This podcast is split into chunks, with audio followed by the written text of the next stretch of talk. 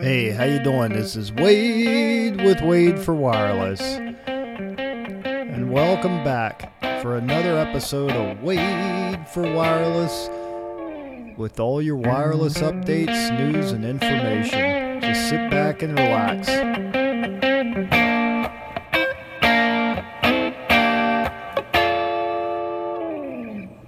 Hey, how you doing? This is Wade with Wade for Wireless. Today I want to talk about fixed wireless is a focal point of 5G. That's right, fixed wireless, baby.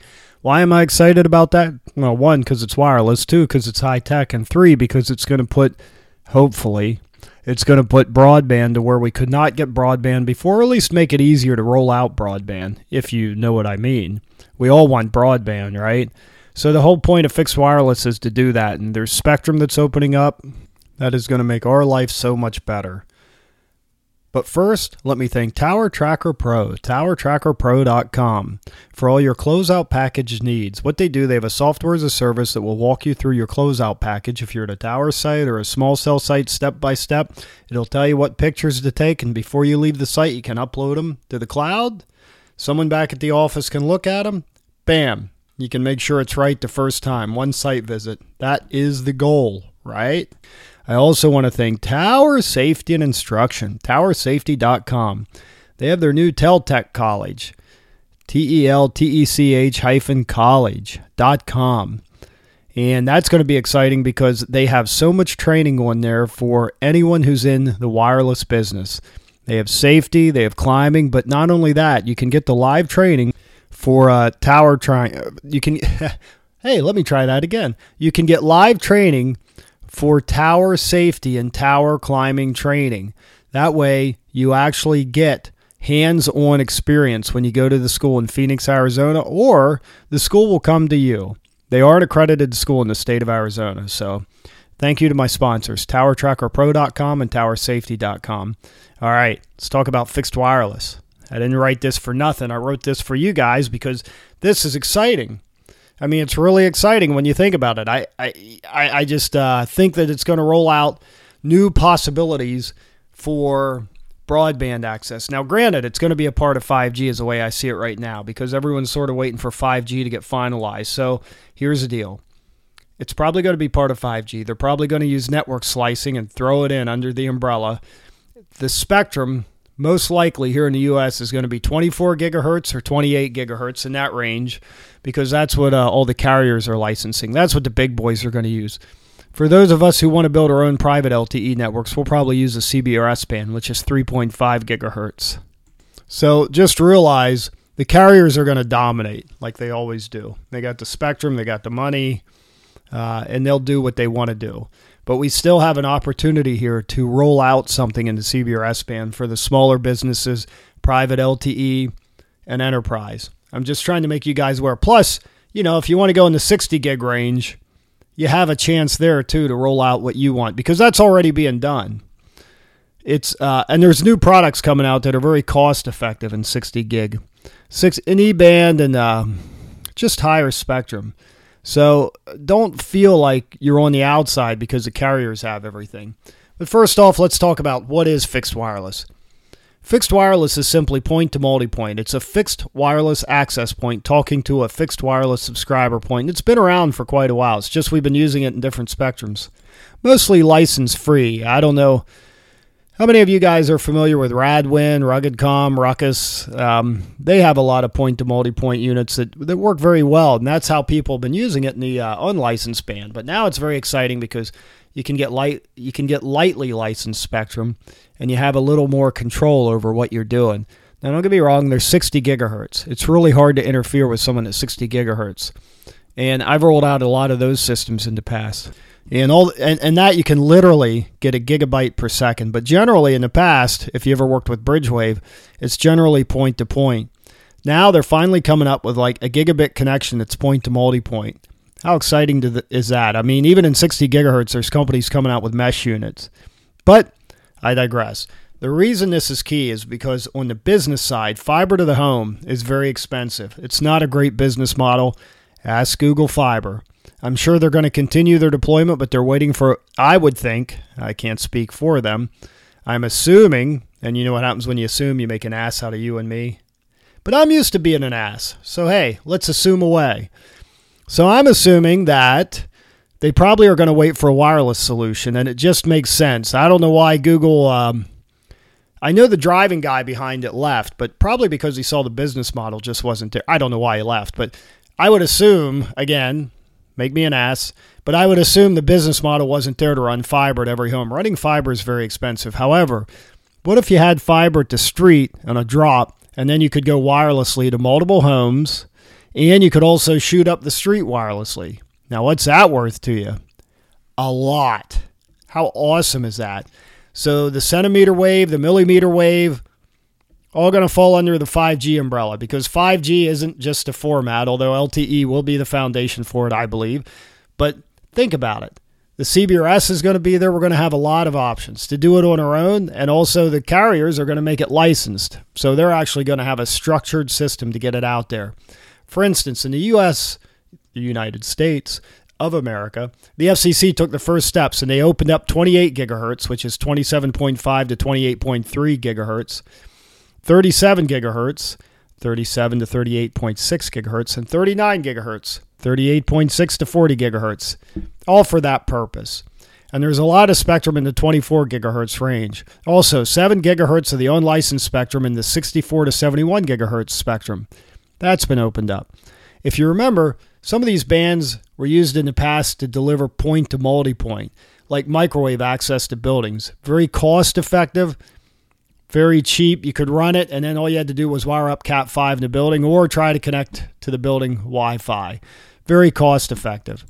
Uh, you pay once, and then in theory, you don't pay again. Now, you do pay maintenance. You have to take care of it. You have to worry about a lot of things. As we all know, wireless is not maintenance free. I wish it were. I wish you could set it and forget it, but you can't. You got to really watch it and monitor it and make sure it works. Okay. I have a lot of articles and links in the uh, blog, and the blog is called Fixed Wireless is a Focal Point of 5G, just like this podcast is called. And that's on wadeforwireless.com. Wade, W A D E, the number four wireless, W A D E, the number four wireless.com. Okay. So it's been done before, and a lot of telecom services have tried it, and it's been done by carriers like AT and T did a lot of testing on this, and they're trying to make it um, they're trying to make it cost effective for a couple reasons. One is for backhaul for their small cells. If they can get and and this is goes right along with Sprint's UE relay spectrum, which is they're trying to use 2.5 gigahertz for the most part. And I get it. Sprint for Sprint, it's very cost effective. They have a crap load of spectrum in 2.5 gig. They might as well use it. And it's a great way to roll out, very cost effective, say the mini macro, the small cells, things like that. Sprint, they have it. They might as well use it and abuse it and get the most out of it. That's the name of the game, right? They've been sitting on it. They haven't done much of anything until recently. And they tried to do it with mobility. It's just, you know, mobility thought they could take advantage of the right of way. And we all saw how that went. But back to the spectrum. I have a lot of articles in there. I have one uh, from BGR.com where AT&T, T-Mobile, and Sprint they all promise one gigabit per second in 2017, and so far they're delivering. Verizon delivered. I didn't put Verizon in there because they already delivered. I know T-Mobile has done it. In fact, I have an article from Wireless Week where they got nearly a gigabit per second. I know Sprint has 700 megabits per second working. I think now they're above that. They're getting closer and closer to a gigabit per second every day, and they may even have it by now. And then Verizon, like I said, already sees it. I have links in there RCR Wireless, BGR.com, Fierce Wireless, and Wireless Week. And I cover all the carriers in the U.S. Sprint, T-Mobile, AT&T, and Verizon. Okay? So let's move on. We have, if you want to see a list for Spectrum for, say, the 5G fixed wireless access here in the States, I have the uh, an article in there, a link to an article from the 5gamericas.org. Let me tell you something. I love 4G Americas. I love 5G Americas.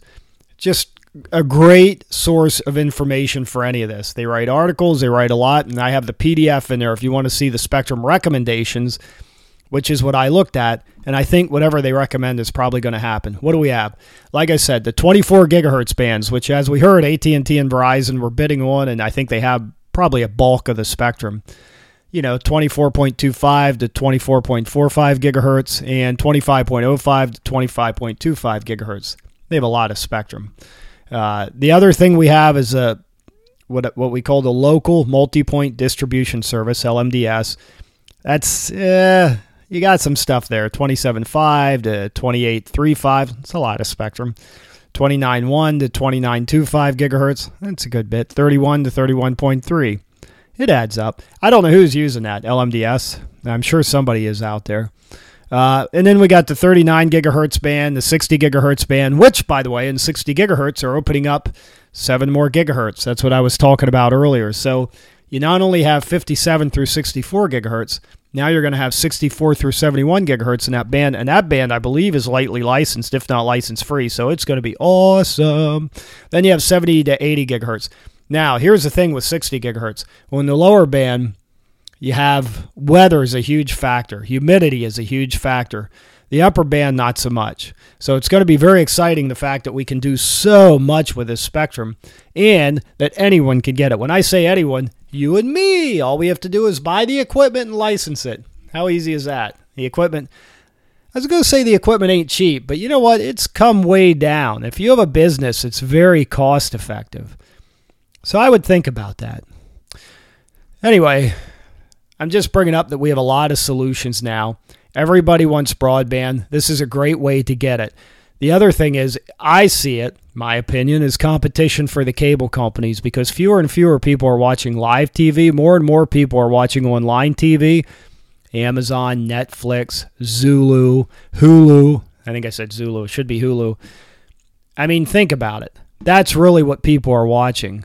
They, they really are not going to watch uh, live TV as much anymore. Now, old people like me, well, I don't really watch a lot of live TV. I'm to be honest with you stuck in front of the computer screen most of the time. Now, the other thing I look at is CBRS because it's lightly licensed and it is another option. And Google is really looking forward to that. They see that as a really viable option to get the internet.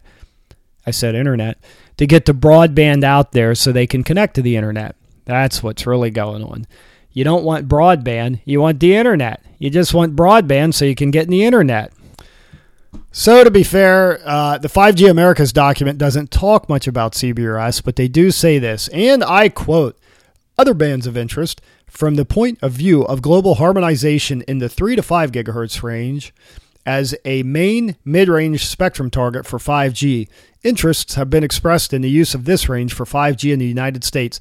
This could potentially include the current CBRS band 3.55 to 3.7 gigahertz and beyond up to 4.2 gigahertz. End quotes.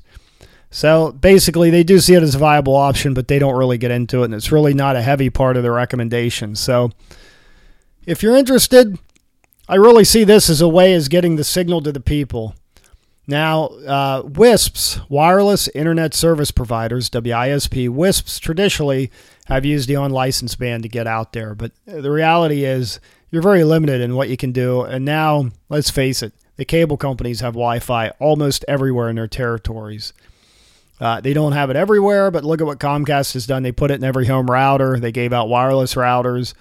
I mean, that's that's sort of where it's going. So it's going to be really hard to compete with that unless you're out in a rural area. Now, the other thing I want to make a point of the fixed wireless really only makes sense at this time in the urban and suburban areas. So you got to think about that. It's it's not going to roll out in the rural areas just yet. Although I could see it working there, all those spectrum I talked about, it's very short range. You're not going to shoot like a 10 mile hop. Uh, again, the carriers, you know, they have spectrum for that. They're doing a pretty good job with that. And unfortunately, that's who you're going to be stuck with. Where I do see it as a viable option is if you're willing to put a small cell that can be strand mount out in the middle of nowhere just to hit one or two houses, that might work. I I was raised on a farm. I lived way out in the middle of nowhere when I grew up, and I you know we were lucky to have telephone service. I don't know how old anyone here is, but we had party lines and things like that up there because, quite frankly, the telephone company didn't see the need to run any more copper out to you know us hicks, bunch of rednecks out there running around. We were lucky to have a phone, much less have a dedicated phone line.